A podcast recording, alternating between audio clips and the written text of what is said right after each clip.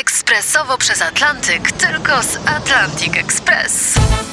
Z nami wyślesz co chcesz, kiedy chcesz, do kogo chcesz i to o 40% taniej. W Atlantic Express wysyłamy wszystko. 1 800 775 7363. Mienie przesiedleńcze, kontenery, paczki do Europy.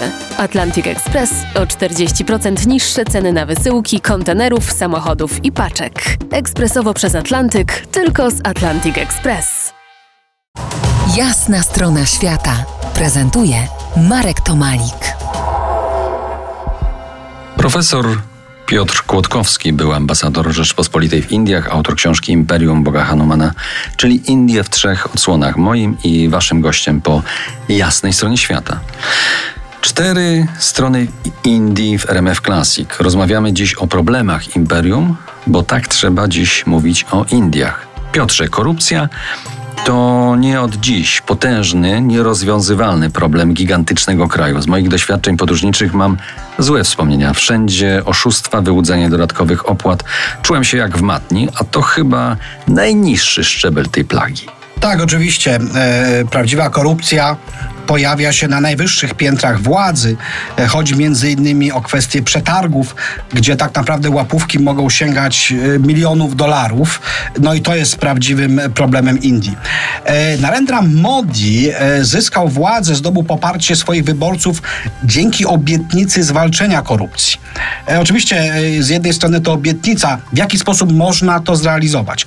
Ano likwidując czy też zmniejsza, zmniejszając obieg gotówki. Taki eksperyment miał miejsce w Indiach, ponieważ Modi zdecydował się na wycofanie nagle banknotów o najwyższych nominałach.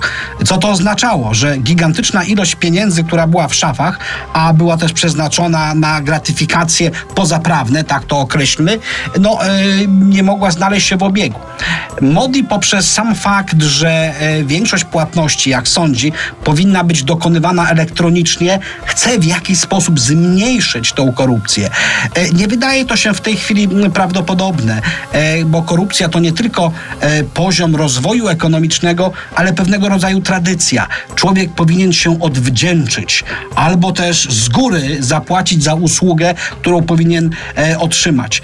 To istnieje w Indiach, aczkolwiek dzisiaj ten front odmowy korumpowania i bunt przeciwko korupcji jest widoczny.